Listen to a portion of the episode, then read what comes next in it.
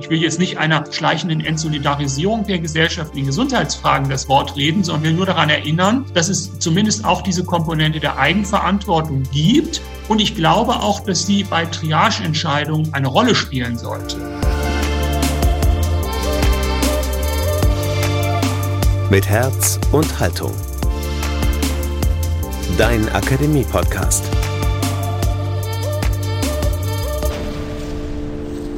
Tödliche Entscheidung. Ein Gespräch über Triage, nicht nur in Zeiten von Corona, mit Professorin Annette Duffner und Professor Franz Josef Bormann. Ihr seid goldrichtig im Podcast der Katholischen Akademie des Bistums Dresden-Meißen. Ich bin Daniel Heinze. Hallo und herzlich willkommen. Während der Corona-Pandemie kamen ja mancherorts die Intensivstationen an ihre Belastungsgrenze. Und auf einmal schien eine Triage ein reales Szenario. Ärztinnen und Ärzte müssen entscheiden, wen sie bevorzugt behandeln. Nicht nur in Deutschland wird seitdem heiß über die Kriterien diskutiert, nach denen eine solche Entscheidung getroffen werden sollte. Das betrifft auch die Frage, ob in einer Triagesituation Personen zurückgestellt werden dürfen, die sich bewusst und ohne Not einer Corona-Schutzimpfung verweigern. Euch erwartet heute bei uns ein intensives und sehr grundlegendes Gespräch weit über die Corona-Tagesaktualität hinaus zu den ethischen Fragen rund um das Thema Triage. Das Gespräch haben wir bereits vor einigen Wochen aufgezeichnet, am Ende des letzten Jahres. Wir haben uns aber ganz bewusst entschieden, diesen Talk aufgrund der Sensibilität des Themas nicht in einer Phase der Pandemie zu veröffentlichen, in der eine Triage hätte unmittelbar drohen können. Mein Kollege Falk Hamann spricht gleich mit Professorin Dr. Annette Dufner. Sie studierte Philosophie und Literatur an der TU in Karlsruhe, der Queen's University in Kanada und der Brown University in den USA. Seit 2017 ist sie Professorin für Ethik und Medizinethik an der Universität in Bonn. Und mit Professor Dr. Franz Josef Bormann. Der studierte Philosophie und katholische Theologie in Frankfurt, München und Rom und ist seit 2008 Professor für Moraltheologie in Tübingen und zudem Mitglied des Deutschen Ethikrates und der Zentralen Ethikkommission der Bundesärztekammer. Tödliche Entscheidung. Ein Gespräch über Triage. Jetzt bei Mit Herz und Haltung.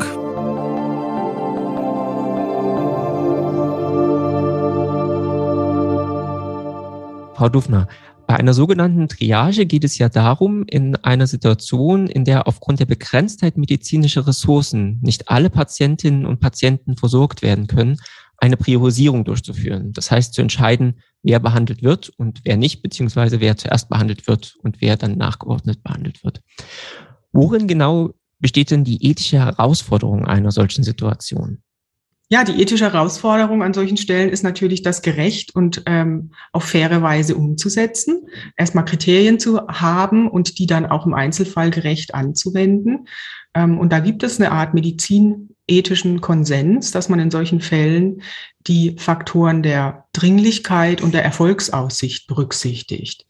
Da ist natürlich auch im März letzten Jahres, wie viele vielleicht wissen, äh, bereits eine Empfehlung speziell für die Pandemie ausgearbeitet worden, äh, in der festgelegt ist, wie Intensivmedizinerinnen und Mediziner in einem solchen Fall im Rahmen der Pandemie vorgehen sollten. Und dort ist eben neben dem Kriterium, dass begrenzte Ressourcen natürlich nur denjenigen äh, zu kommen sollten, die sie auch wirklich dringlich benötigen, festgelegt, welche Faktoren sozusagen auf Grundlage von soliden Erfahrungswerten die Erfolgsaussicht beeinflussen.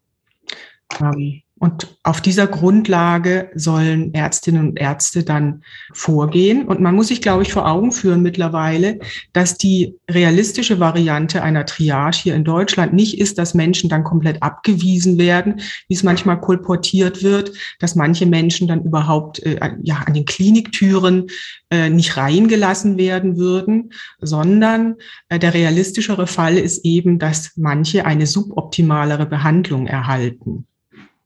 Und das sollte dann eben äh, wie in der Stellungnahme letzten Jahres ausgearbeitet von der Erfolgsaussicht abhängen.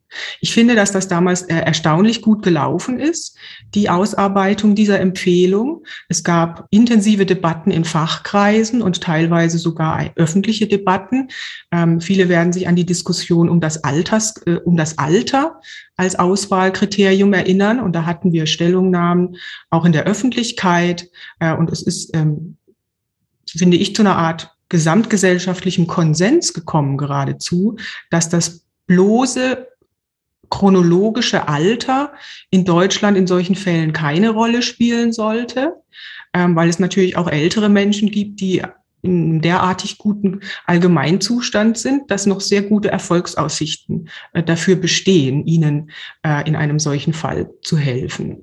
Allerdings spielt das Alterskriterium äh, indirekt eine Rolle. Das muss man vielleicht auch zugestehen, weil in der Empfehlung auch gesagt wird, man solle den sogenannten Gebrechlichkeitsgrad der Patientinnen und Patienten in Betracht nehmen. Das ist ein Score, der lediglich für Menschen höheren Alters validiert ist ähm, und äh, nicht auf Behinderte angewandt werden würde. Und dieser Score besagt einfach, wie gebrechlich eine Person ist. Und es ist einfach indirekt wahrscheinlich der Fall, dass ältere Menschen im Allgemeinen äh, gebrechlicher sind als jüngere. Also auf diese indirekte Weise dürfte das Kriterium dennoch eine Rolle spielen, aber eben nur als ein Faktor von vielen und als indirekter Faktor.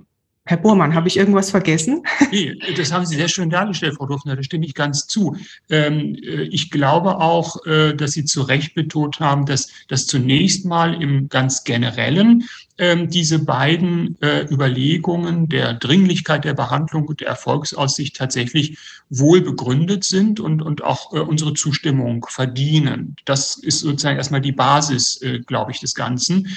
Aber was ich gerne noch ergänzen würde, wäre die Tatsache, dass es vor allen Dingen dann im Blick auf die äh, klinische Erfolgsaussicht ja die von Ihnen bereits angetönte Schwierigkeit gibt, dieses generell plausible Kriterium so zu konkretisieren, etwa mit Hilfe von irgendwelchen Scores oder so etwas, äh, dass es zum einen äh, für die Ärztinnen und Ärzte auch gut handhabbar ist, also dass sie das sozusagen auch gut übersetzen können, ja, in ihre klinischen Entscheidungen und dass eben auf der anderen Seite bei dieser Übersetzung jetzt eben nicht sozusagen durch die Hintertür oder auf indirekte Weise diskriminierende Faktoren eingetragen werden. Und ich glaube, darum kreist auch sowohl im äh, rechtlichen äh, wie auch im ethischen dann sozusagen die Detaildiskussion. Nicht? Also äh, ob das, äh, ob diese Übersetzungs- und Konkretisierungsarbeit bisher hinreichend präzise und nach irgendwie auch plausiblen äh, Subkriterien erfolgt ist. Nicht? Also das Problem der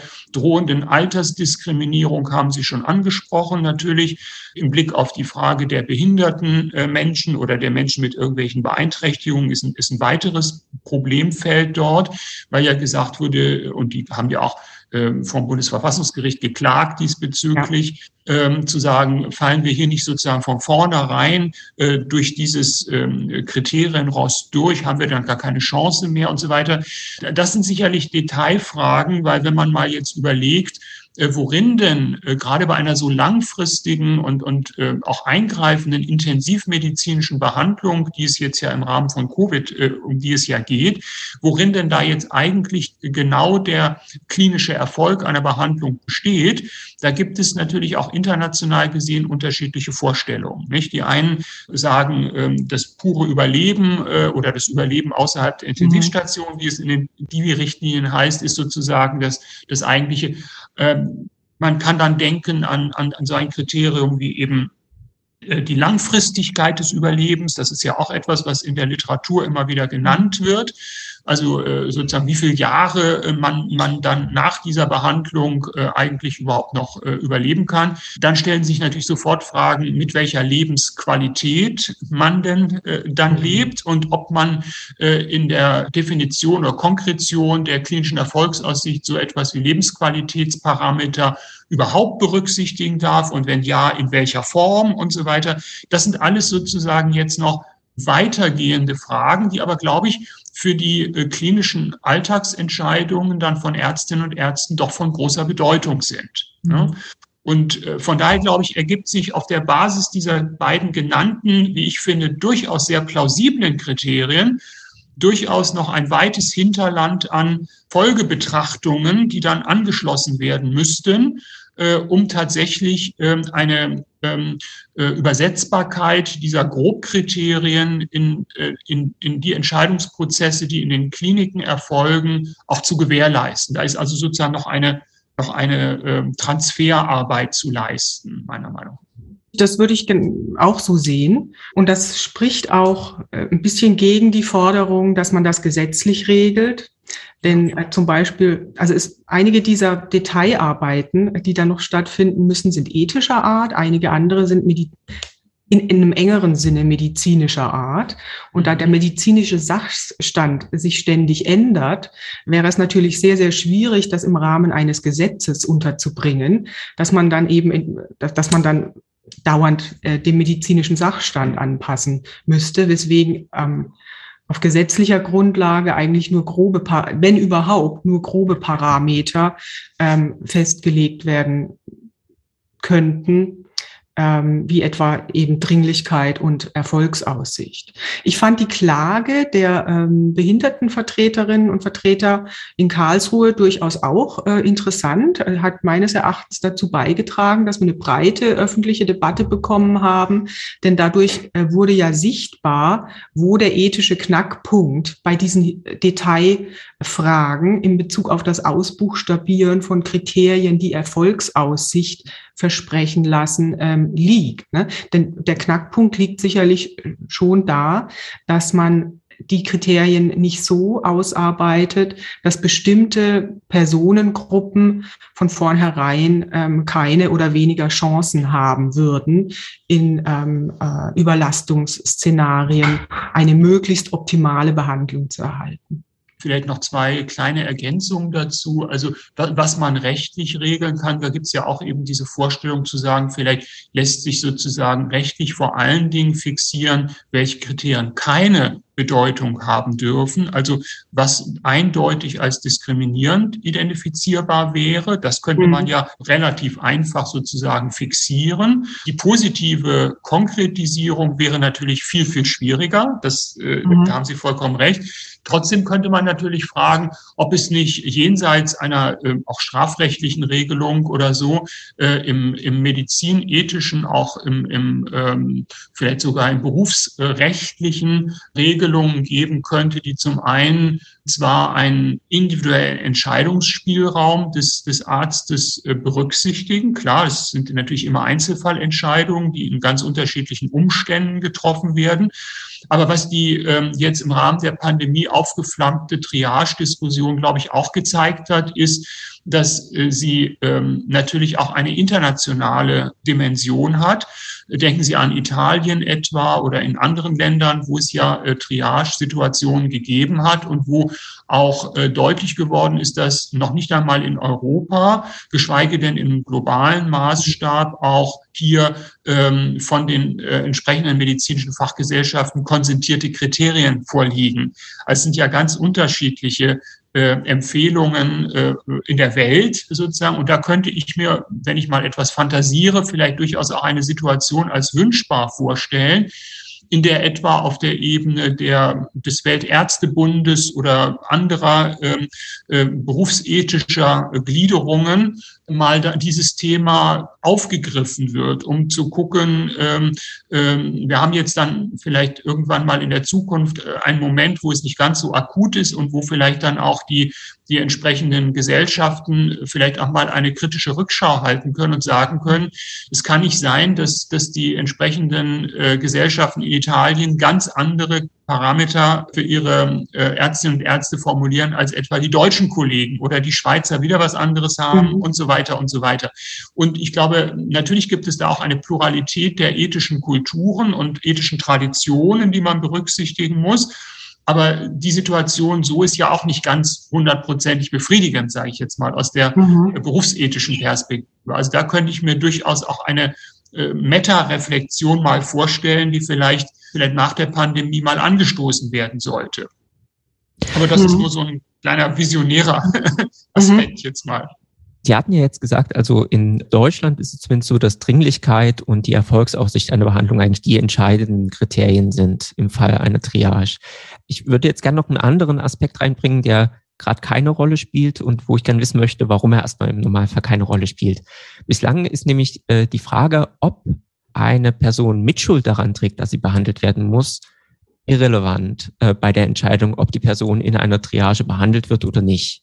Also niemand plädiert zum Beispiel dafür, Raucher, Extremsportler oder etwa Personen, die bei Rot über die Ampel gegangen sind, in so einer Situation dann zurückzustellen. Vielleicht erstmal Frau Dufner, warum spielt dieser Aspekt der Mitschuld oder der Mitverantwortung eigentlich keine Rolle? Ja, der Aspekte des Mitverschuldens oder des, des, des wahrgenommenen Mitverschuldens spielen aus verschiedensten Gründen keine Rolle.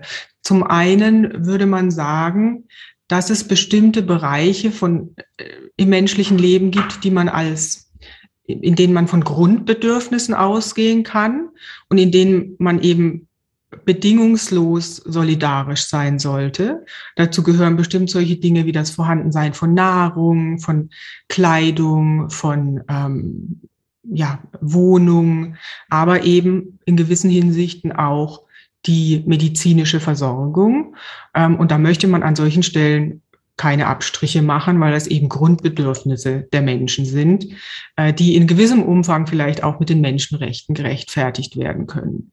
Darüber hinaus ist es eben eine schwierige Abwägungsfrage, wann überhaupt Selbstverschulden vorliegt. Und man will natürlich verhindern, dass ganz subjektive Einschätzungen darüber, wann jemand eine ja, mit schuld ist an seiner Situation, Eingang finden in die medizinische Alltagspraxis.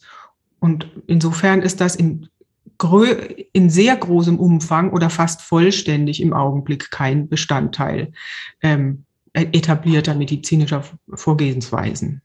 Darf ich dazu noch vielleicht, eine, äh, vielleicht mal eine kritische Anmerkung machen? Ähm, das, das ist alles natürlich richtig, das ist der äh, Sachstand so. Ähm, man kann aber, wie, aus meiner Perspektive auch diesen Sachstand mal in Frage stellen. Also mhm. man kann natürlich sagen, gut, das ist eine, eine sehr äh, großzügige Auslegung äh, einer, einer Situation, die man sich vielleicht in einer Wohlstandsregion, äh, in der wir leben, sozusagen auch relativ gut leisten kann, die aber zwei oder mindestens einen Nachteil hat. Also ich meine, auf der einen Seite betonen wir gerade in der Medizinethik ständig, die Selbstbestimmung und die und, und, und so weiter und die Autonomie des Patienten und so weiter. Und ähm, dann neigen wir eben doch dazu, ähm, ähm, negative Folgen auch einer missbräuchlichen Verwendung von, von Selbstbestimmungsrechten mhm. äh, sozusagen ohne, ohne Problem äh, in ihren negativen Folgen irgendwie nicht äh, der Person sozusagen selber anzulassen, sondern die negativen Folgen sozusagen zu solidarisieren, ja, oder zu vergemeinschaften. Das ist eigentlich, wenn man das äh, von der, von der traditionellen ethischen Theoriebildung her betrachtet, ist eigentlich ein Problem Problem.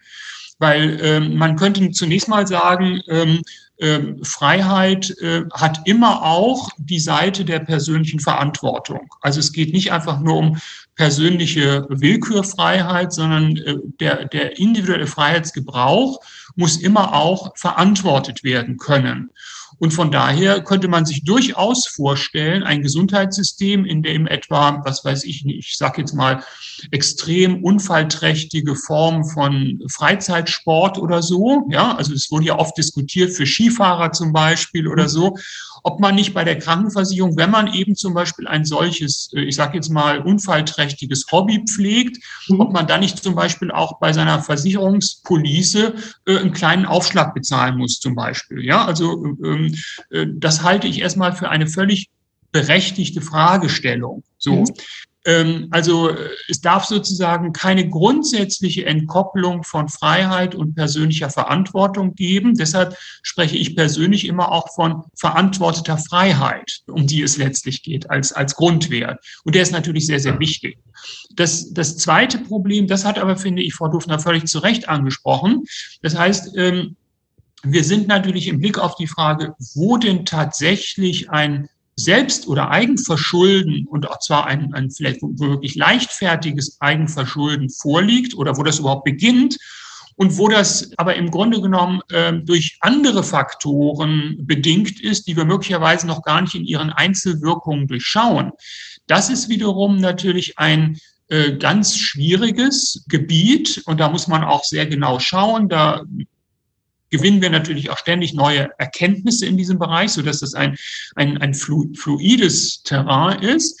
Ähm, und es darf natürlich nicht dazu führen, dass man einfach sozusagen für etwas in Haftung genommen wird, was vermeintlich äh, sozusagen der, der eigenen Leichtfertigkeit zugewiesen wird, was in, in Wahrheit aber durch ganz andere Faktoren ursächlich bestimmt ist. Und das wäre ja dann die Gefahr, sozusagen hier eine notwendige Solidarität der, der, der Dritten oder der Gesellschaft sozusagen auszubremsen nicht? oder, oder mhm. eben zu konterkarieren. Also ich glaube, wir, wir müssen sozusagen in dieser, in dieser Spannung denken, hm, dass wir immer sagen, also primär ist natürlich tatsächlich mal die Eigenverantwortlichkeit des Individuums erforderlich und subsidiär kommt dann natürlich auch die Solidarpflicht äh, der Gemeinschaft ins Spiel, gerade für komplexe Fragen der Gesundheitsversorgung ist, glaube ich, dieses Zusammenspiel ganz, ganz wichtig obwohl man kritisch vielleicht auch sagen kann, dass bei uns dieses grundsätzliche Zusammenspiel zwar ähm, gesehen wird, aber doch in manchen Teilaspekten ein bisschen zu stark äh, in die Richtung einer fehlenden Eigenverantwortung hin ähm, ausgestaltet ist. Sage ich jetzt mal so. Es ist ja kein Zufall, dass fast in allen Wohlstandsregionen äh, der Welt Gesundheitssysteme ähm, sehr schwach in der Prävention sind zum Beispiel. Ja, Prävention wäre auch ein klassischer Beitrag, wo man sagen äh, könnte, ähm, hier ist sicherlich auch unter anderem eine Komponente der individuell persönlichen Verantwortung gefragt. Natürlich nicht ausschließlich. Natürlich ist Prävention auch etwas, was einen, ich sage jetzt mal, Public Health Aspekt hat, keine Frage. Ja, aber in Ländern, in denen viel weniger Ressourcen zur Verfügung stehen, spielt ja die. Prävention äh, notgedrungen eine ganz andere, äh, viel wichtigere Rolle. Und da ist natürlich der Einzelne individuell noch viel, viel mehr äh, gefordert. Jetzt will ich das nicht als, als Ideal glorifizieren. Das hat sicherlich auch mit, mit äh, Marginalisierungsproblemen äh, zu tun. Aber ich will nur sagen, ähm, wir, wir neigen ein bisschen bei uns unter den Segnungen einer Wohlstandsregion dazu, die individuelle Verantwortung auch dann nicht ernst zu nehmen, wenn sie doch gut nachweisbar ist sozusagen oder wenn sie doch äh, jedenfalls in der Sache auch einen Anhalt hat, sage ich jetzt mal so. Ich will jetzt nicht einer schleichenden Entsolidarisierung der Gesellschaft in Gesundheitsfragen das Wort reden, sondern will nur daran erinnern, dass es zumindest auch diese Komponente der Eigenverantwortung gibt. Und ich glaube auch, dass sie bei Triageentscheidungen eine Rolle spielen sollte. Ich glaube, das ist ein grundsätzliches Thema. Äh, und äh, deshalb habe ich diese grundsätzliche Bemerkung gemacht und meine eben, wir, wir müssen zumindest auch in der Diskussion ausloten, wo und inwieweit dieser Gedanke auch in schwierigen Entscheidungssituationen äh, berücksichtigt werden sollte.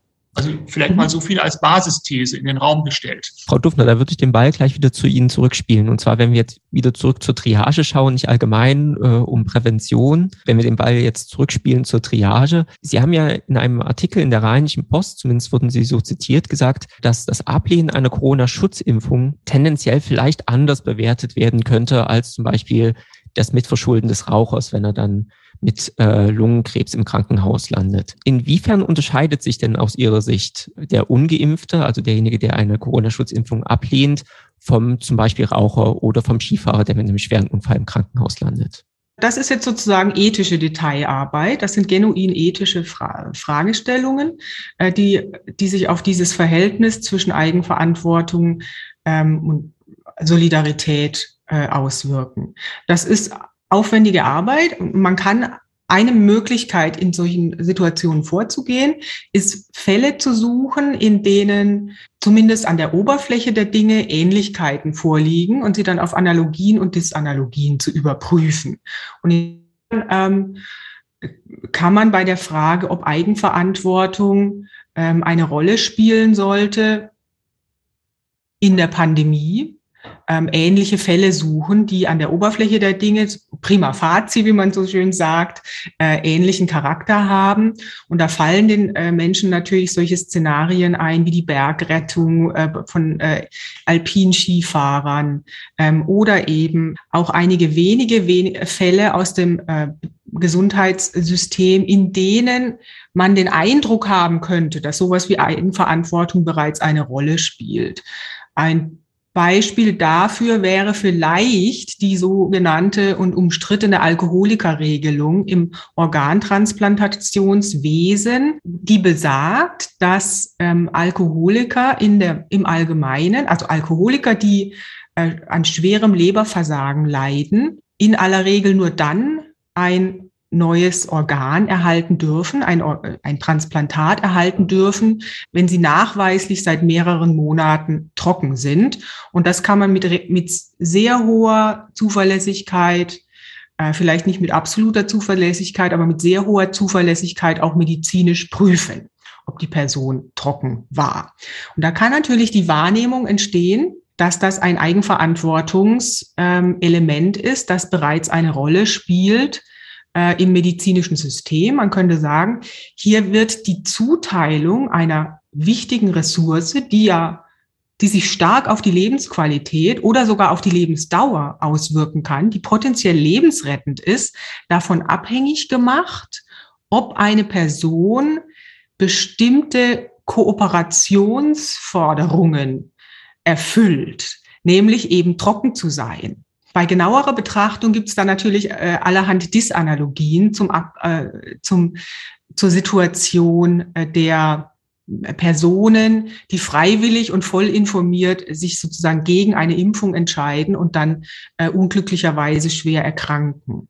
Ähm, eine Disanalogie ist äh, natürlich, dass die, die Nicht-Wahrnehmung des Eigenschutzes im Falle von Suchterkrankungen möglicherweise einfach ein Krankheitssymptom ist äh, und eine Risikoeinschätzung von Personen darüber, ob sie sich impfen lassen sollten oder nicht, eben diesen Charakter nicht aufweist. Das ist eine Disanalogie.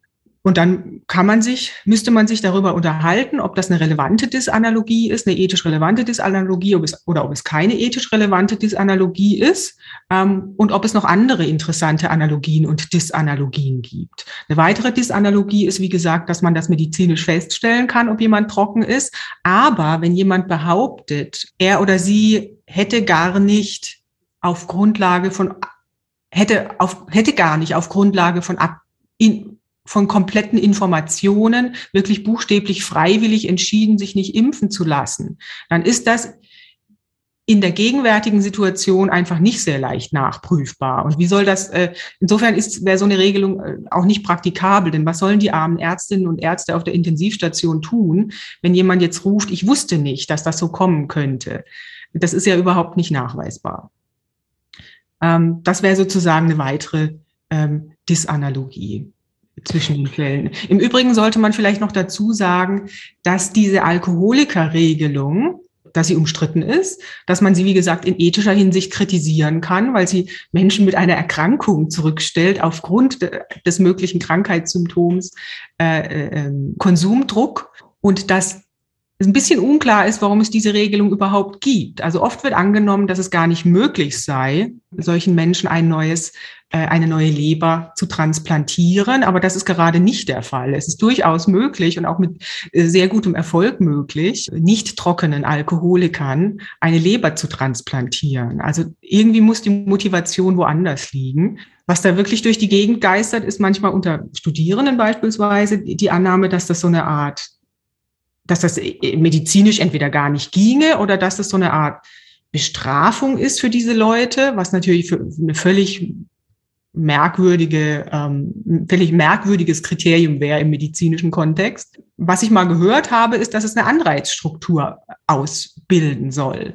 Dass also, dass es die, es gibt die Wahrnehmung unter manchen Transplantationsärzten, dass Menschen, die wirklich eine ganz schlimme Form von Leberversagen haben und äh, zugleich alkoholkrank sind, dass es für die ein riesiger Anreiz ist, es jetzt vielleicht doch noch zu schaffen, äh, trocken zu werden, wenn das die einzige Bedingung ist, wenn das die Bedingung ist, unter der sie dann an dieses potenziell, an diese potenziell lebensrettende Ressource gelangen können. Das ist aber ein anderer, eine andere Situation, Also ich weiß nicht, ob das wahr ist, ob das wirklich diese Anreizfunktion ausbildet. Das müsste man empirisch überprüfen. Ähm, Im Falle der äh, Personen, die freiwillig ungeimpft sind, ist das nochmal was anderes. Die befinden sich ja nicht in so einer Akutsituation, äh, dass sie im Krankenhaus liegen mit akutem Leberversagen oder dergleichen und ihnen jetzt gesagt wird, wenn du selbstschützendes Verhalten an den Tag legst, erhältst du diese Ressource. Und es ist, es ist schon ein schlimmer gesundheitlicher Notstand eingetreten. Diese Menschen sitzen ja zu Hause auf dem Sofa und äh, sind erstmal bei bester Gesundheit und evaluieren, wie sie ihre Risikoeinschätzung in Bezug auf Impf Impfung oder äh, Covid-Erkrankung eben ausgestalten sollten. Das ist kein, das hat nicht denselben Akutheitscharakter und könnte sich deswegen auf diese Anreiztheorie äh, auswirken. Herr Bohmann, ich würde gleich nochmal nachfragen, weil Frau Dufner jetzt diese Analogie zur Transplantation der Leber bei einem Alkoholkranken gebracht hat. Sie hat ja gesagt, bei einem Alkoholkranken können wir relativ einfach sehen, ob er in, in der letzten Zeit Alkohol getrunken hat oder nicht. Das ist etwas, was sich medizinisch relativ klar nachweisen lässt. Wie zuverlässig können wir denn eigentlich vom Fehlen einer Impfung, weil das ist ja die Analogie hier, vom mhm. Fehlen einer Impfung auf die Motive der Person, sich nicht impfen zu lassen, schließen? Gibt es da nicht eine große Bandbreite unterschiedlicher Szenarien, die ethisch dann auch jeweils unterschiedlich bewertet werden müssen? Ja, das, äh, danke, dass Sie das ansprechen, äh, Hermann. Also ich glaube, dass wir tatsächlich vorsichtig sein müssen mit solchen Analogiebildungen. Nicht? Also äh, der Gedanke, der, der, der Kern der ethischen Überlegung ist ja zunächst einmal, ähm, wie Frau, Frau Dufner zu Recht sagte, liegt irgendwie so eine Art von schuldhaftem Versagen irgendwie vor, das dann in irgendeiner Weise bei der Zuteilung knapper Ressourcen irgendwie kriteriologisch Relevanz entfalten könnte. Das ist ja unsere Ausgangsfrage. Und jetzt kann man sagen, wo könnte das eine Rolle spielen und welche Konstellationen würden wir eher nicht dafür typisch sehen? Äh, und da ist jetzt die ganze Frage von Suchterkrankungen, die würde ich jetzt gerne mal außen vor lassen. Die, die ist natürlich in sich sehr komplex und auch umstritten sozusagen, in welchen Formen da überhaupt in welchem Stadium welche Formen von, von Eigenverantwortung vorliegen können. Das müsste man im Einzelnen sehr differenziert angucken. Aber wenn wir mal das Beispiel mit, mit dem Skiläufer oder mit irgendwelchen anderen Luxusproblemen, sage ich jetzt mal, wie aber auch, also wenn jemand Bungee-Jumping macht oder, oder irgendwelche anderen, ich sage jetzt mal, sehr esoterischen Freizeitgestaltungen äh, entwickelt, die einfach äh, als gefahrenträchtig gelten und wo regelmäßig äh, äh eine Verunfallung erfolgt, die dann auch Behandlungspflichtigkeiten nach sich zieht und so weiter, dann würden wir doch wahrscheinlich sagen, äh, es ist jedenfalls nicht von vornherein irgendwie unsolidarisch oder ungerecht oder unfair, wenn der, der willentlich und ohne Not äh, größere Risiken für sich eingeht und damit in einem solidargemeinschaftlich finanzierten Gesundheitssystem Dritte belastet, dann dafür auch irgendeinen Beitrag zu leisten hätte. Also das, glaube ich, ist erstmal so die Grundüberlegung. Und, und da würde ich nach wie vor dafür plädieren und sagen, ja, diese Grundüberlegung ist erstmal richtig. Jetzt sprechen Sie zu Recht an, äh, wie gehen wir aktuell in der Pandemie mit dem, Sta mit dem Faktum des nicht, nicht oder noch nicht Geimpftseins um, das tatsächlich auch motivational ganz unterschiedlich begründet sein kann. Also ich mache mal zwei, zwei Beispiele. Äh, jemand kann faktisch noch nicht geimpft sein, weil er schlicht und ergreifend trotz äh, Vorliegen aller Informationen sagt, irgendwie, ähm, also was weiß ich, äh, ich, ich werde wahrscheinlich schon nicht krank und der Rest der Welt interessiert mich nicht. Nehmen wir mal an, diese Person habe eine, eine dezidiert egoistische Motivation für sein Nicht-Geimpft-Sein oder für ihr Nicht-Geimpft-Sein. So etwas ist ja grundsätzlich denkbar, sage ich jetzt mal. Ja. Ähm, und dem stellen wir jetzt mal eine Person gegenüber, die sagt, also ich bin jetzt vielleicht 35 Jahre alt, äh, bin bei gutem Allgemeinzustand und ich weiß darum, dass die knappen Impfstoffe in der Welt äh, sehr ungerecht verteilt sind. Und ich habe eigentlich nach allem, was mir mein Hausarzt gesagt hat, ein, ein vergleichsweise geringes Risiko. Und ich lasse mich erst dann impfen, wenn die Menschen mit viel höherem Erkrankungsrisiko auf der Welt sozusagen auch die Chance gehabt haben, sich äh, unter den Knappheitsbedingungen der, der Impfstoffverteilung auch haben impfen können, zu können. Und dann würde man sagen, das wäre eine ausgesprochen altruistische Motivation für das Nicht-Geimpft-Sein. Beides sind erstmal Konstellationen, die man sich vorstellen könnte, sage ich jetzt mal. Ja? Äh, und dies vielleicht auch, ich weiß auch nicht in welchen Quantitäten gibt. So, moralisch gesehen ist das natürlich nicht, nicht dasselbe. Und dann sollte man natürlich sagen, na ja, also ähm, äh, wenn sich so unterschiedliche Dinge hinter dem faktischen Nicht-Geimpft-Sein verbergen können, dann kann man jedenfalls nicht pauschal sagen, äh, dass ein äh, Faktum des Nicht-Geimpftseins bei der Triage-Situation auf jeden Fall eine Bedeutung haben sollte, sozusagen. Das wäre nicht mhm. konsequenz gedacht, nicht? Umgekehrt könnte, könnte ich mir aber durchaus vorstellen, dass man dieses äh, Kriterium, ich sage jetzt mal, der, des egoistischen Nicht-Geimpftseins durchaus zu einem Kriterium machen kann. Also innerhalb der ähm, Tradition, der ethischen Tradition des Nachdenkens über Gerechtigkeit gibt es ja nicht nur die von Frau Duffner zu Recht angesprochene äh, Bedarfskomponente. Sie hat ja darauf hingewiesen, es gibt sozusagen äh, den, den, den Grundtraditionsstrang der Bedarfsgerechtigkeit und man würde eben sagen, bestimmte Formen von basaler medizinischer Versorgung müssen einfach in jedem Fall gewährleistet sein. Das ergibt sich sozusagen aus den Forderungen der Bedarfsgerechtigkeit. Es gibt aber auch gerade im Blick auf äh, knappe äh, ähm, Ressourcen und die Verteilungsprobleme, die damit verbunden sind, den Gedanken der Leistungsgerechtigkeit. Und dann würde man eben sagen, naja, also zumutbare moralische Leistungen, also etwa sich zu informieren über Risiken äh, und mhm. äh, basale Formen der eigenverantwortlichen Gesundheitsvorsorge vorzunehmen und so weiter und so weiter. Äh, das gehört aber schon dazu, was wir von jedem ähm, äh, mündigen Bürger auch erwarten dürfen. Und wenn jemand jetzt äh, in diesem Bereich seine, seinen moralischen Verpflichtungen nicht nachgekommen ist, und zwar nachweislich aus vielleicht durch Eigenaussage auch bestätigt, durch, durch äh, moralisch fragwürdige, weil egoistische Motive, dann könnte man sich durchaus äh, ähm, eine Entscheidungssituation vorstellen, wo man dieses Versagen, also dieses Verschulden, auch dieses moralische Verschulden, durchaus kriteriologisch einpreist. Ja, also wenn wir jetzt mal auf einer, jetzt gehe ich mal einen dramatischen Schritt weiter, wenn wir auf einer Intensivstation eine Triage-Situation hätten zwischen zwei Personen, von denen der eine geimpft ist, aber bedauerlicherweise ohne Eigenverschulden ein Opfer eines Impfdurchbruchs geworden ist und jetzt einen schweren Krankheitsverlauf hat. Und eine andere Person äh, hat trotz mehrmaliger äh, einjähriger medialer Dauerberieselung für sich beschlossen, dass er all diese Dinge ignoriert und auch seine, äh, sowohl seine moralische Verpflichtung sich selbst als auch der Gemeinschaft gegenüber nicht nachkommen will. Und wenn der jetzt erkrankt und es ist eben nur der eine Behandlungsplatz da, dann meine ich, dann und es ist immer vorausgesetzt, diese beiden Personen haben die gleiche Dringlichkeit der Behandlung und haben auch die gleiche Erfolgsaussicht der Behandlung. Ich meine, das, ist jetzt schon sehr konstruiert, ja, dass das mhm. überhaupt möglich ist. Aber ich, ich habe immer schon die These vertreten, dass es in solchen Konstellationen weiterer Kriterien bedarf und dass ein mögliches Kriterium hier auch sozusagen in Anführungsstrichen das moralische Verdienst einer Person sein könnte vorausgesetzt, das moralische Verdienst ließe sich sozusagen nach allgemein objektiven Kriterien irgendwie mhm. operationalisieren. Und da könnte man jetzt ja aktuell sagen, dieses moralische Verdienst besteht eben gerade darin, dass sich jemand hat impfen lassen und das moralische Versagen besteht gerade darin, dass man sich eben eine Person vorstellen kann, die sich aus egoistischen Gründen nicht hat impfen lassen. Mhm.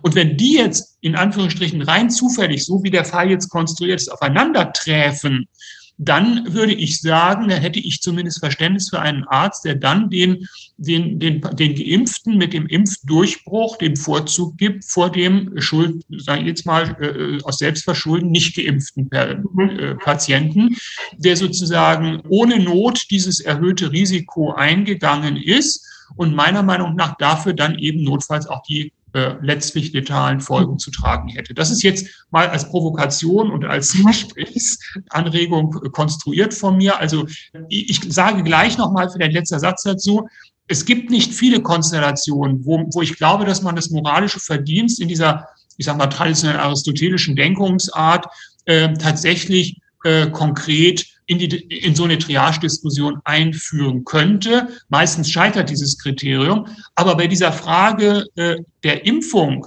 halte ich es tatsächlich nicht für aussichtslos, dieses Kriterium äh, weiter zu berücksichtigen. Und äh, das ist auch der Punkt, weshalb ich ein bisschen überrascht bin, dass in der neuesten Überarbeitung der DIFI-Richtlinie genau das so drinsteht. Und wenn man sich die Argumente anguckt, die da zum, dazu geführt haben, das aufzunehmen, muss ich sagen, äh, da habe ich ein paar kritische Nachfragen dazu. Also nur zu sagen, dass die Leute, die nicht geimpft sind, aus sozial schwachen Regionen oder Schichten oder mit Migrationshintergrund kommen und so weiter, das ist für meine Verhältnisse noch keine sachadäquate Aufbereitung des, mhm. ähm, des Umfangs der Nicht-Geimpften in Deutschland. Klammer zu.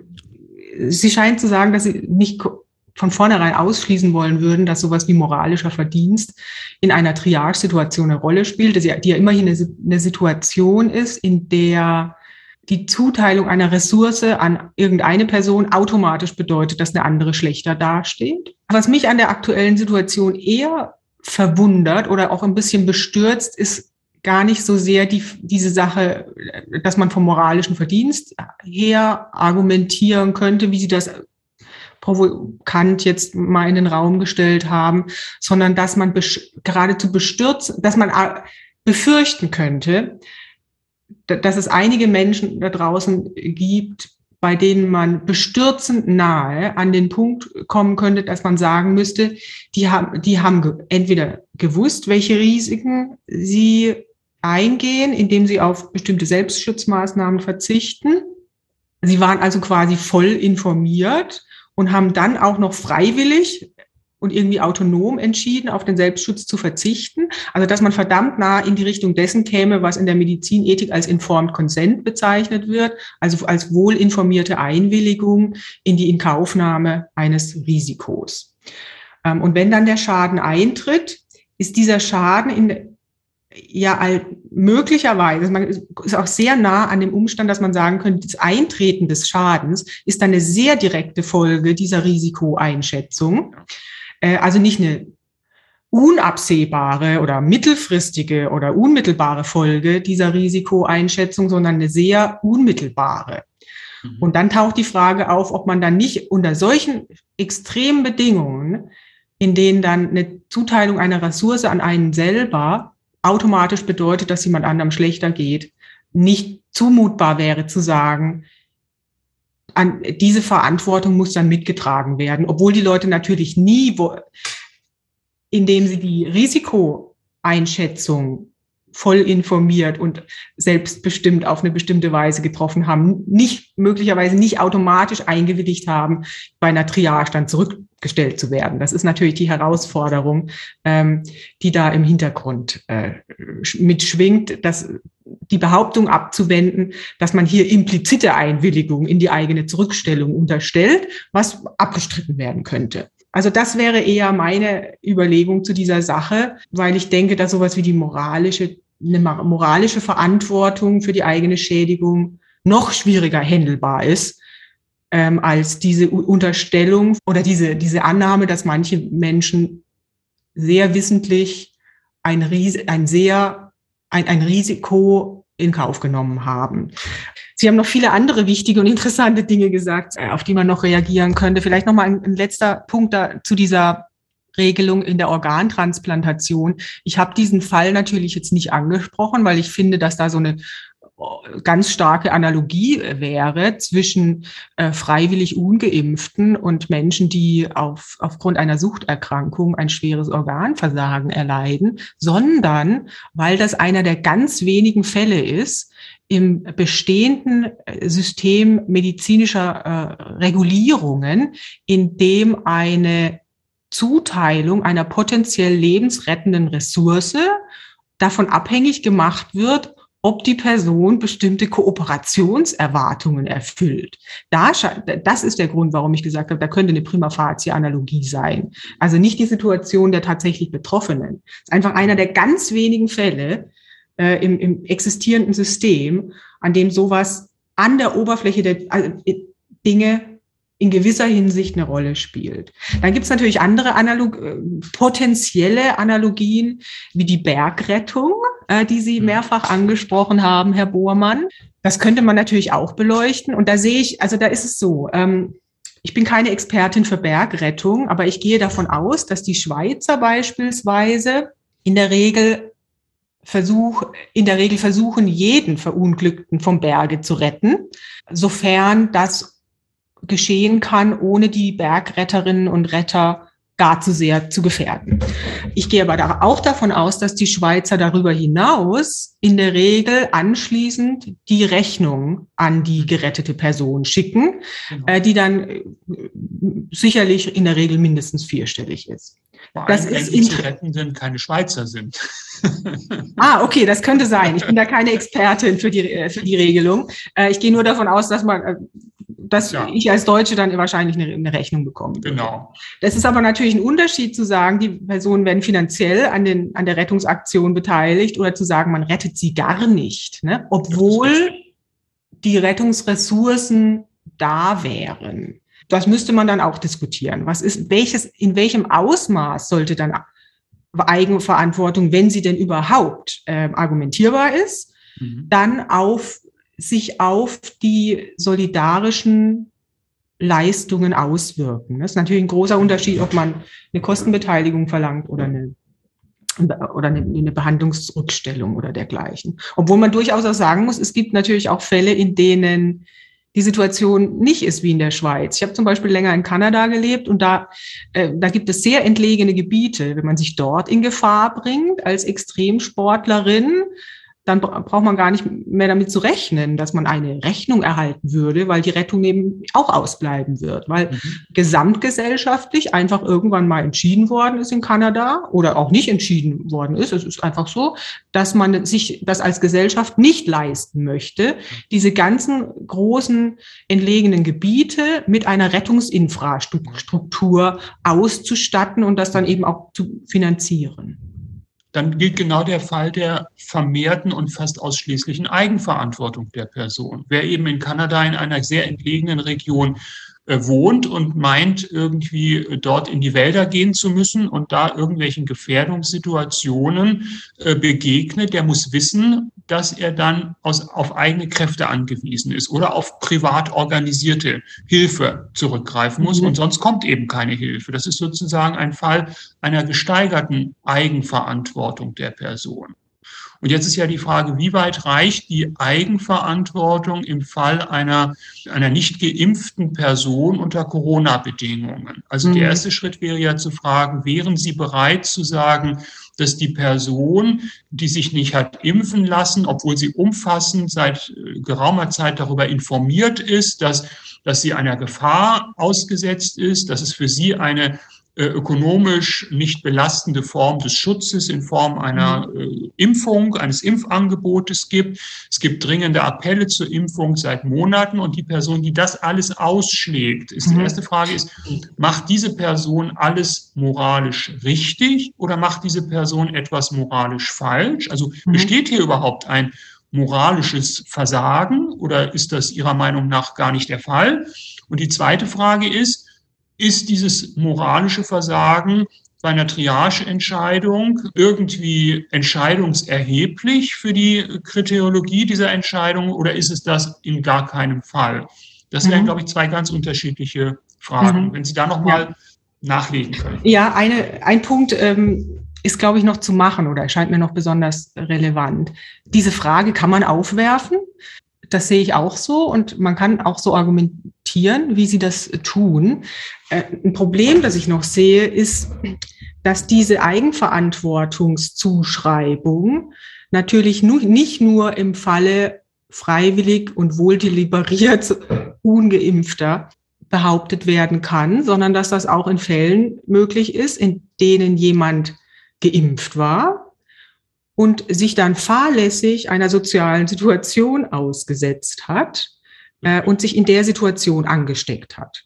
Es ist zwar den Medizinern zufolge unwahrscheinlicher, dass man in diesem geimpften Zustand dann sehr schwer erkrankt, aber es ist, es ist wahrscheinlich dennoch in Einzelfällen möglich. Ähm, und wenn dieser Fall eintritt, müsste man natürlich dann die analog äh, überprüfen, ob analog argumentiert werden muss, dass natürlich. Eigenverantwortung im Spiel war, als die Person sich wissentlich um die Risiken äh, einer nicht notwendigen sozialen Situation ausgesetzt hat. Und da das in dem Fall möglicherweise auch argumentierbar ist, ist dann ähm, eine unterschiedliche Behandlung der Ungeimpften und der Geselligen möglicherweise problematisch. Ich würde gerne zum Schluss nochmal den Blick ein bisschen weiten auf das, was wir jetzt hier gerade tun, wenn wir uns über das Thema unterhalten. Und zwar das Thema Impfen und Impfpflicht gehört ja aktuell sicherlich zu den kontroversesten Themen in der öffentlichen Debatte. Und in dem Zusammenhang beobachten wir auch immer stärker eine Spaltung in der Gesellschaft, die auch ein gewisses Gewaltpotenzial freisetzt. Vor diesem Hintergrund würde ich deshalb äh, gerne Sie beide fragen, hat eine öffentlich geführte Diskussion über eine Triage von ungeimpften politisch und gesellschaftlich betrachtet nicht auch etwas Problematisches? Alles kann natürlich auch zum Problem werden. Ich würde erstmal zunächst das Positive sehen. Also ich würde erstmal sagen, es ist äh, auf jeden Fall notwendig, solche Diskussionen zu führen, solche Reflexionen anzustellen über äh, jetzt nicht irgendwelche, ich sage jetzt mal, unrealistischen Szenarien, sondern die Ethik sollte sich auch an den realistischen Szenarien abarbeiten. Also ich erinnere dass ich im letzten Jahr mal bei einer äh, strafrechtlichen äh, Triage-Konferenz ähm, zugegen war, äh, wo sehr unrealistische Szenarien äh, reflektiert wurden. Da wurde zum Beispiel immer gesagt, ja, was tut der Arzt in der Situation, dass er einen 85-jährigen Rentner und ein, ein siebenjähriges Kind hat sozusagen. Und jetzt äh, äh, gehen natürlich alle in Intuitionen in die Richtung, dass das Kind dann gerettet werden muss und so weiter. Und, und dann würde einem wahrscheinlich der Arzt sagen, ja, aber das sind gar nicht die klinischen Fallkonstellationen, Situationen, in denen Triage-Situationen realiter auftreten, sondern da hat man halt mehrere ältere Personen vorerkrankt und dann ist es eben sehr schwierig, im Einzelfall, ähm, meinetwegen im Fall einer Ex-Post-Triage über die Erfolgsaussicht äh, tatsächlich valide Auskunft zu geben und dieses Kriterium anzuwenden. So.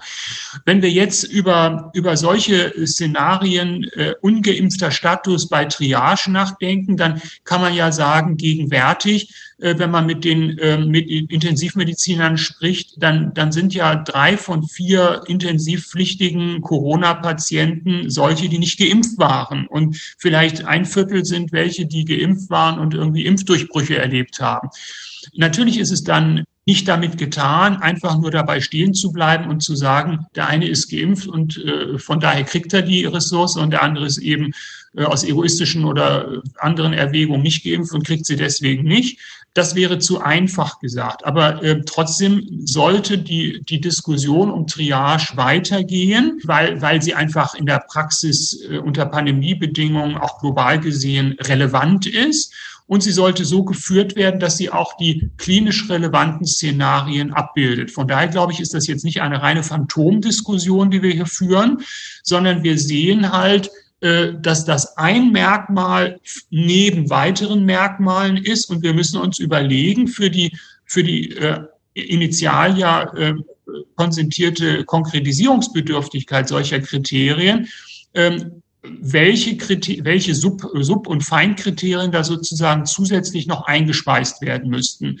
Natürlich ist die Leichtfertigkeit eines geselligen, geimpften unter möglichen Bedingungen auch ein Problem. Und zwar äh, ein Problem, das wir berücksichtigen müssen. Gar keine Frage. Ja?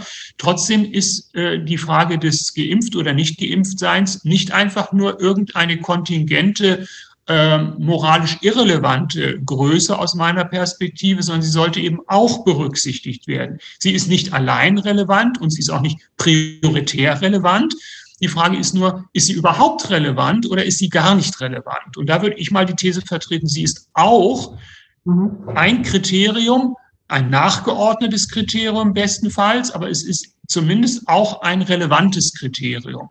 Und man müsste es sozusagen ins Verhältnis setzen zu beiden, zu weiteren Kriterien. Und um auf Ihre Frage zu antworten, ich, ich sehe ehrlich gesagt nicht, warum das schlecht sein sollte, über diese Szenarien nachzudenken.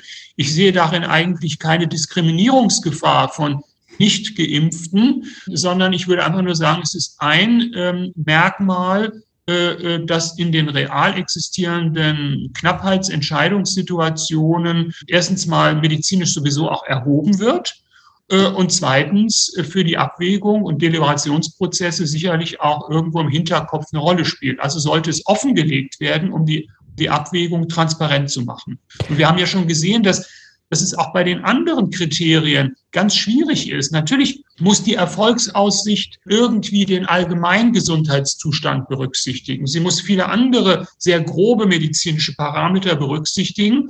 Und da haben wir eben schon gesehen, wie schwierig das ist, etwa nicht in eine feine irgendwie Altersdiskriminierung hineinzurutschen sozusagen. Ja, trotzdem ist natürlich egal ob man das jetzt irgendwie Vitalitätsreserve oder, oder irgendwas nennt mit, mit irgendwelchen anderen Begriffen, ja, aber im Grunde geht es immer auch um die Frage, wie solche basalen Daten wie etwa Alter, Allgemeinzustand und so weiter konkret zu operationalisieren sind.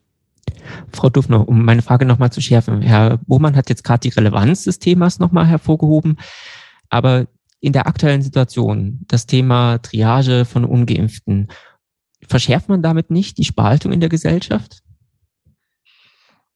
Ähm, ja, also erstmal müsste man fragen, ob überhaupt eine Spaltung vorliegt. Manche ähm, möchten den Begriff ja mittlerweile gar nicht mehr verwenden, sondern finden eher, dass keine Spaltung vorliegt. Ich, ich glaube schon, dass man sagen kann, dass es generell eine gute Idee ist, derartig schwierige Fragen nicht in Akutsituationen zu lösen, sondern das präventiv zu tun. In gewissem Maße ist das ja auch gelungen. Die, die, Empfehl die, die Empfehlung der medizinischen Fachgesellschaften ist schon im März äh, 2020 ausgearbeitet worden, in der, in, zu einem Zeitpunkt, zu dem wir noch gar keine Überlastungssituation äh, hatten. Ähm, ich glaube, man kennt das auch aus allen erdenklichen persönlichen und privaten Kontexten, dass es manchmal besser ist, ein Problem zu lösen, wenn, wenn nicht eine akute Problematik vorliegt und alle emotionalisiert sind. Insofern ist, glaube ich, eine gar zu revisionistische Debatte, eine gar zu revisionistische Debatte im öffentlichen Raum manchmal abträglich. Was aber natürlich nicht heißt, dass darüber nicht nachgedacht werden sollte und äh, nachgedacht werden darf und dass man das nicht äh, nachträglich aufarbeiten äh, sollte und ähm, die Kriterien immer wieder auf den Prüfstand stellen sollte. Das würde ich schon so sehen, ja. Frau Duffner, Herr Bohmann, haben Sie auf jeden Fall vielen Dank für diese sehr interessante Stunde. Sehr gerne.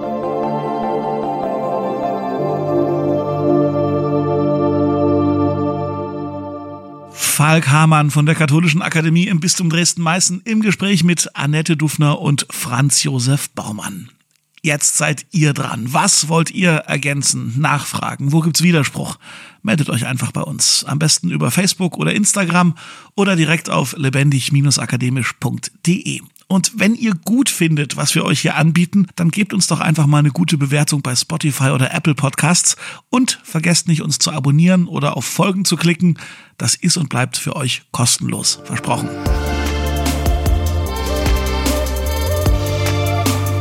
An diesem Podcast mitgearbeitet haben. Falk Hamann, Thomas Arnold, Emily Siegel und ich. Ich bin Daniel Heinzer. Danke, dass ihr euch auf diese schwere, aber lohnenswerte Kost heute eingelassen habt. Vielen Dank also für die Aufmerksamkeit und bis zum nächsten Mal. Mit Herz und Haltung. Dein Akademie-Podcast.